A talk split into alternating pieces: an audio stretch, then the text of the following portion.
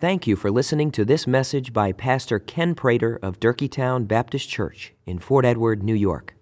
You may freely copy and distribute this message, but please do so at no charge and without altering the contents in any way. For more information about Durkeetown, please visit our website at www.durkeetown.org. You can be seated, children, to Children's Church, and uh, you to James uh, chapter number 2.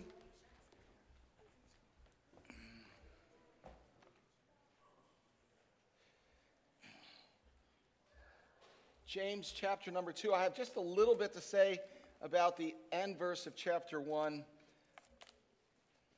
but uh, primarily James 2. We've been enjoying a very fruitful time of study and discussion on Wednesday night uh, out of the book of James, kind of a concentrated thing we're doing, 6:30 James at St. James. You're all welcome to that. Uh, the room is full each week. This week we'll be doing kind of an overview of chapter 3. And I want to remind you we're doing that as well as a Sunday school class in James because we can only cover so much in a sermon. And this book is just full of great truth for us to pay attention to. So uh, just let me encourage you, Wednesday night, 6.30, James at uh, St. James. We've been encouraging you, of course, to read James each week, as many times as, as you can, just five chapters. Uh, but to, as James would say, look intently at the law of liberty. You know, as I read it, I'm confronted by a variety of concerns that James has for the church. As you read it, you also will be confronted by concerns, and as you are confronted by those things, as the Spirit of God brings those things to your life, you have to make some decisions, don't you, about what you're going to do with the things that the Spirit brings to your attention. James, of course, would say, be a doer of the word, not just a hearer. But you know, I don't think uh, we're going to all be impacted in the same way. This book has, has got a lot of concern, and some of it will hit us, and others it won't hit us. But I think there is a concern that I'm going to talk about today that James brings up is that where he puts his apostolic finger on it, and this is a shared concern. This, this is for the whole of congregational life. James wants to know if, in the sight of God and our Father, we practice what he calls at the end of chapter number one pure and undefiled religion. That, that is a large concern for everyone in the church. Do you practice a pure and undefiled religion? And I'm very grateful that James frames this within the context of the God who sees. Notice that in chapter 1, verse 27 pure and undefiled religion in the sight of our God and Father. So before he defines what it is, he wants us to know that our practices are first in the sight of God before they are in the sight of other people. That seems strange. We might think it should be uh, simultaneously. We do, God sees. I, you know, serve, God sees. But that, that's not what James is saying, and this is really going to have a bearing into our text in chapter number two. You see, we assume our religious practices are judged only or primarily by what other people see us do. But James isn't going to allow us to misjudge the situation. While it is true that our religious practices are carried out in the sight of people, we have to remember they are first seen by God. They're first seen by God. We say, well, how is it that God sees first? It's because he sees the inward attitude that produces then the outward action. And this is James' concern for the church. And, he, and he's constantly moving from the inside of us to the outside of us. And he, he is not going to allow us to misjudge the situation. He is not going to allow us to rest comfortably. Even though, you know, persecution may abound or displacement may abound, he confronts us with the internal issues by telling us it is the God who sees.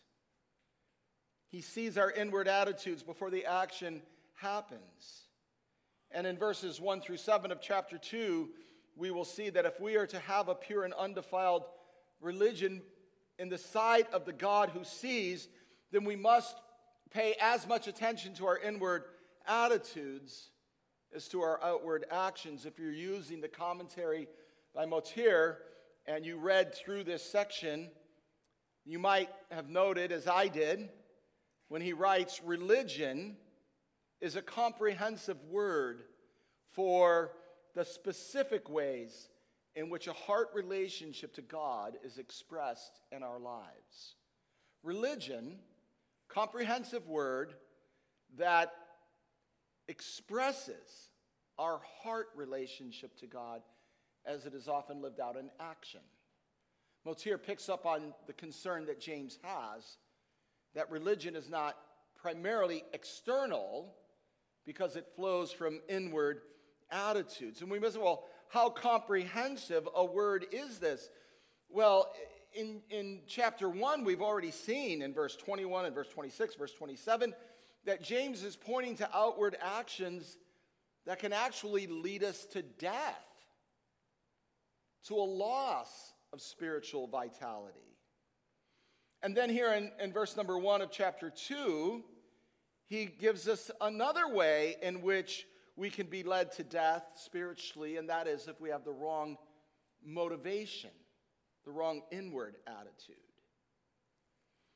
You know, I, have preached this sermon first always to myself multiple times throughout the week, and as I preached it down at St. James earlier, I preach it here as well with this question in mind.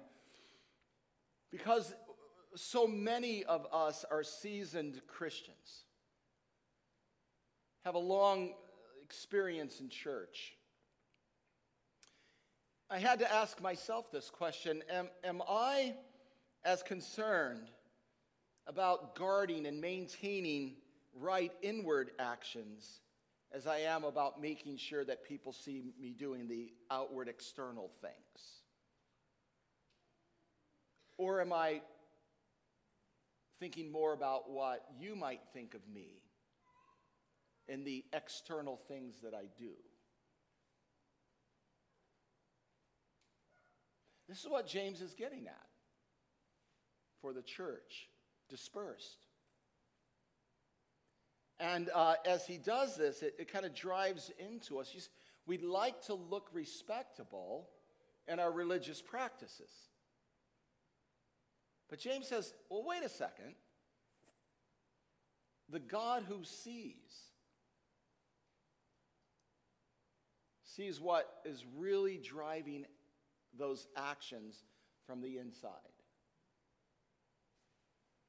So he confronts us then uh, with two questions implied, at least in verse 1. Do you have faith in our glorious Lord Jesus Christ? And I'm not going to assume everyone, you know, everyone does. And if you don't, that's a conversation I would love to have with you about what does it actually mean to be a Christian? To hold faith in our glorious Lord Jesus Christ. If you are a Christian, James would say, don't hold that faith with inward attitudes of personal favoritism. I suspect everyone in this room has been hurt by someone who disregarded you in favor of someone else.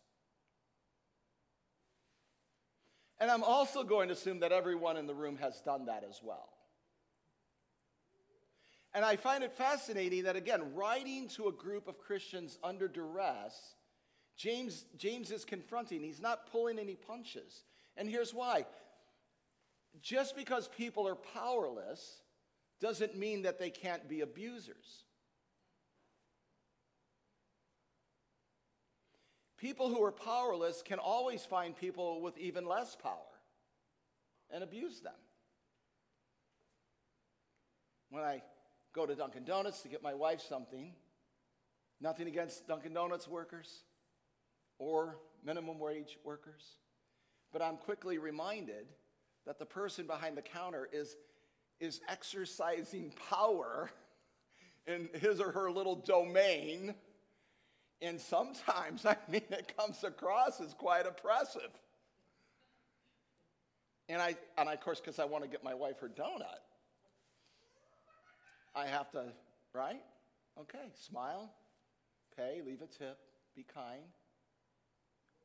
But, but this is how it works. It, it isn't only uh, the people with the most power who, who abuse power, right? And, James is driving into this the shared concern about personal favoritism. If a man walks into your assembly with a gold ring dressed in fine clothes, and there comes also in a poor man in dirty clothes, and you pay special attention to the one who is wearing the fine clothes, and you say, Here, sit in a good place. And you say to the poor man, Hey, go stand over there, sit down here at my footstool. Have you not made distinctions among yourselves? And become judges with what? What is it? What, is the, what are the last two words of verse 4? Become judges with what? Evil motives, evil attitudes. That's an inward to an outward response.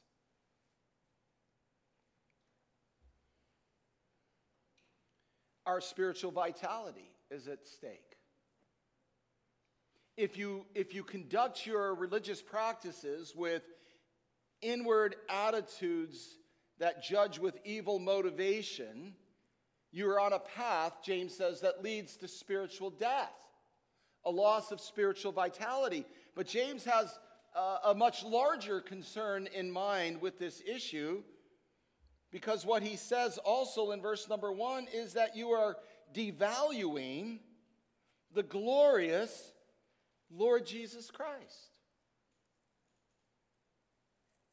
So, so when we with evil motives judge people in the assembly, we not only put ourselves on a path of spiritual death, but we devalue the most glorious person who has ever walked the face of the earth. We devalue our glorious Lord Jesus Christ. Thus, the question in verse number five who did, who did God choose? Who did God choose? Did God choose the, the, the wealthy person who comes to God and say, Here's God, what I can do for you? Or did God choose the person who understands their own spiritual poverty? And because they understand their own spiritual poverty, they then see others as impoverished as well, regardless what they may be wearing or driving, what external signs it might look like, education or status, whatever. They're working from right motivations. So, who did God choose? Well, He chose the poor of the world. Now, this does not mean that you have to be economically poor to be a Christian. Remember, James is driving at internal attitudes. What it means is that your inward disposition has to embrace the actual poverty of your spiritual state. That's what it means to be a Christian. Nothing in my hands I bring, simply to thy cross I cling. Naked come to thee for dress, helpless look to thee for grace. Foul I to the fountain fly, help me, Savior, or I die. This is the radical nature of the gospel James is teaching to the church. It says that we are not chosen on the basis of what we bring to God, but we are given grace as sinners. And that grace embodied in Jesus, the one that James describes and identifies as glorious. And it is because Jesus is so glorious in his person that James says to you, says to me, says to the church, do not hold faith in him. Don't purport yourself to be a follower of Jesus and at the same time have attitudes of personal favoritism towards other followers of Jesus. You know, the illustration, it isn't, you know, easy, or it isn't difficult to understand, and actually easy to apply rather broadly. And you need to think broadly about your inward attitudes. And one of the ways to do that is to ask yourself, who is Jesus in this illustration? And then, and then who are the people of Jesus in this illustration? And remember, James is doing heart surgery. Outward action, important. Inward attitudes drive those very important. And in both cases, if you have partiality due to outward, experience, uh, outward appearances, it, you know what? You may not have a lot of room for Jesus. I'm going to say that again because, again, seasoned Christians, this may be like deflecting off of our. What were those shields that were in that, that sci fi thing? Like they put up those shields around the ship? What? Yeah. That might be some of you right now with your, your thinking about this text. Oh, he's not talking to me. I'm here after all. God's got to be impressed with that. This is what James does, though. He gets underneath the issue. And, and, and, he says how you think and how you act is of great importance. In, in fact, if you are kowtowing, you know, to those who can do things for you, whether they be, you know, well dressed, gold rings, fine clothes, etc., what, what does James say in verse 6? You dishonor the poor man but is it not the rich who oppress you and personally drag you into court? Do they not blaspheme the fair name by which you are called? Well, let, me, let me ask a question. If after church, suddenly, you know, two or three people just started blaspheming,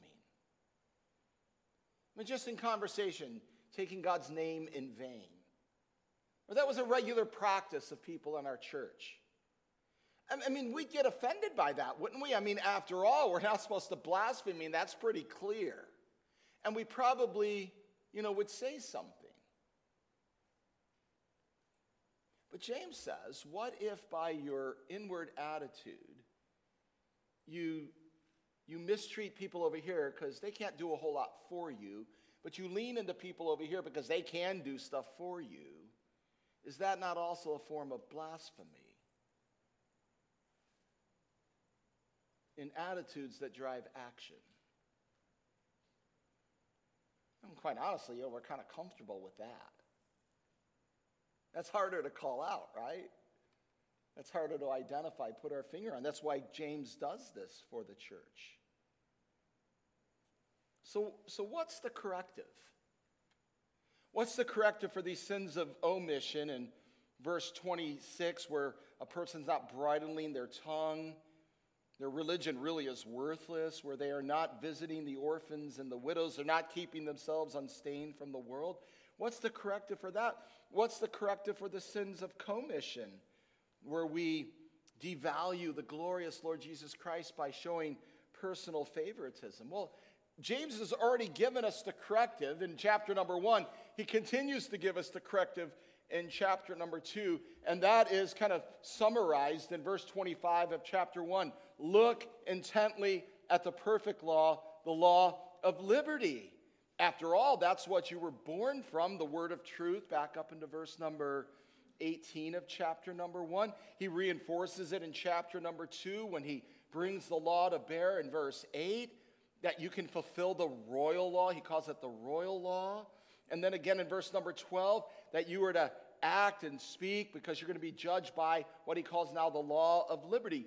Four, in four different ways, in just two chapters, James brings this balance between the law and the gospel, and he offers it as the corrective for sins of attitude within us and sins of action or lack of action that we commit outside of us.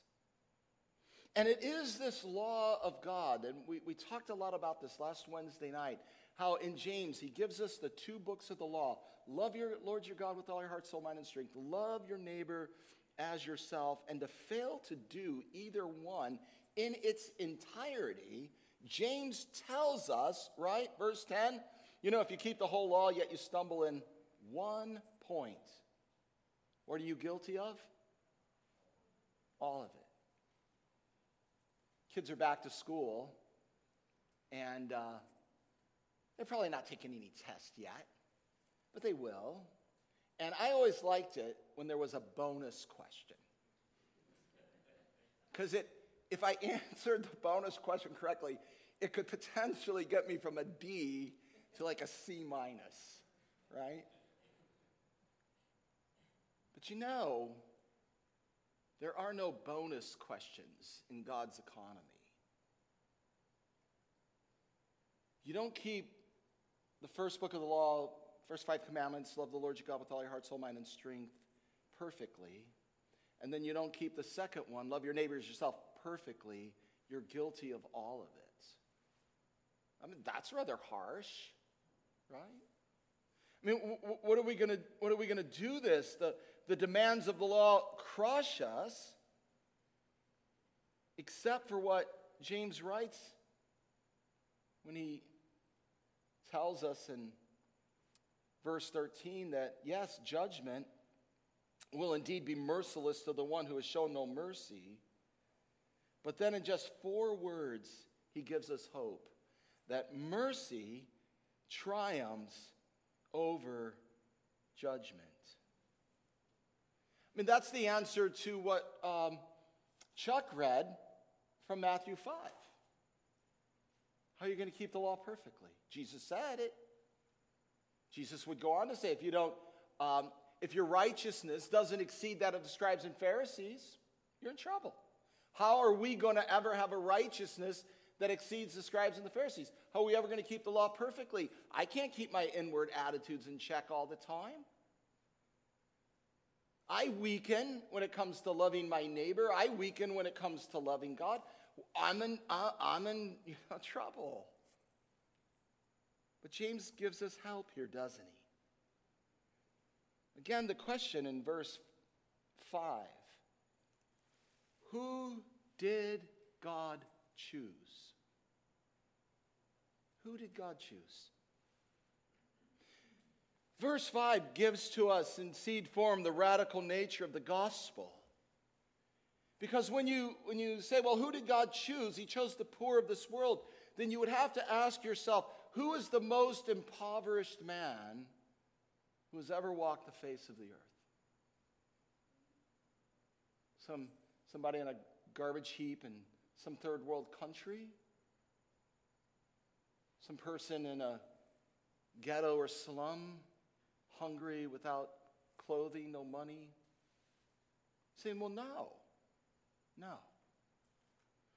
The most impoverished person who has ever walked the face of the earth is the one who had all the riches and gave them up in order to embrace poverty. And the kind of poverty that he embraced was our poverty on his body, our sin, on the cross, suffering as an offering for sin. This is how deeply Jesus embraces our impoverished humanity. He himself becomes impoverished. God chose the poor of this world. And the poorest, Jesus, hanging naked on a cross, bearing our shame and our guilt. And as uh, the people pass by and they mock him, they do exactly what James tells the church not to do. They make a distinction concerning Jesus Christ, the Lord of glory, And they make that distinction while he is in his impoverished state. Why? Because they're judging with evil motives. We like Jesus when he does what we want him to do, not so much a fan when he shows us how we're not doing what we're supposed to do.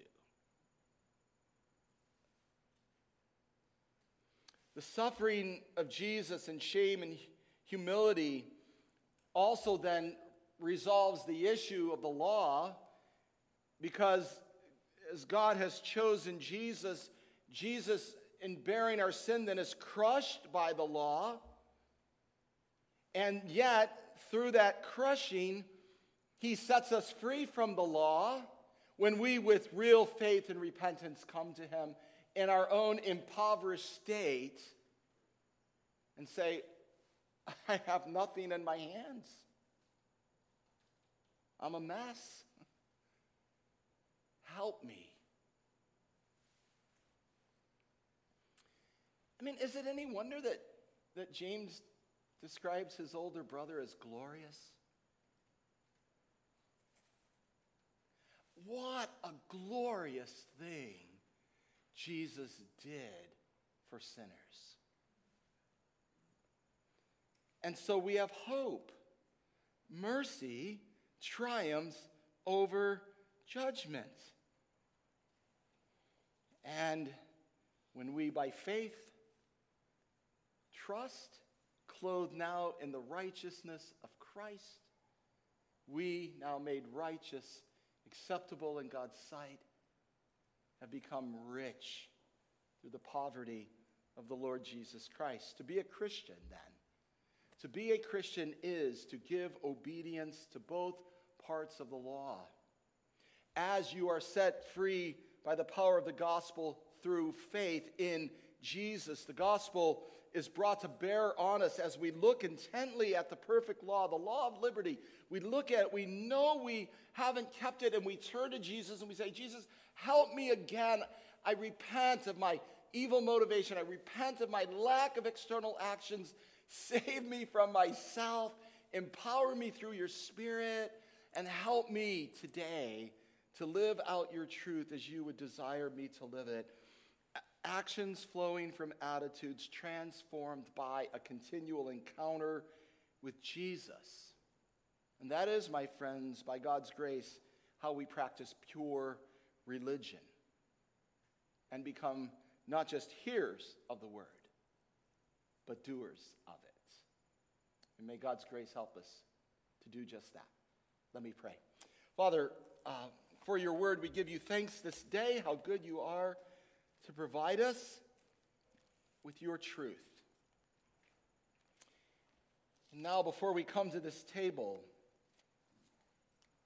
let us be ready to allow the Spirit to examine our lives, lest we live deceived about who we really are. I extend an the following is a message by Pastor Ken Prater of Durkeetown Baptist Church in Fort Edward, New York. For more information about Durkeetown, please visit our website at www.durkeetown.org. That's D U R K E E T O W N dot O R G.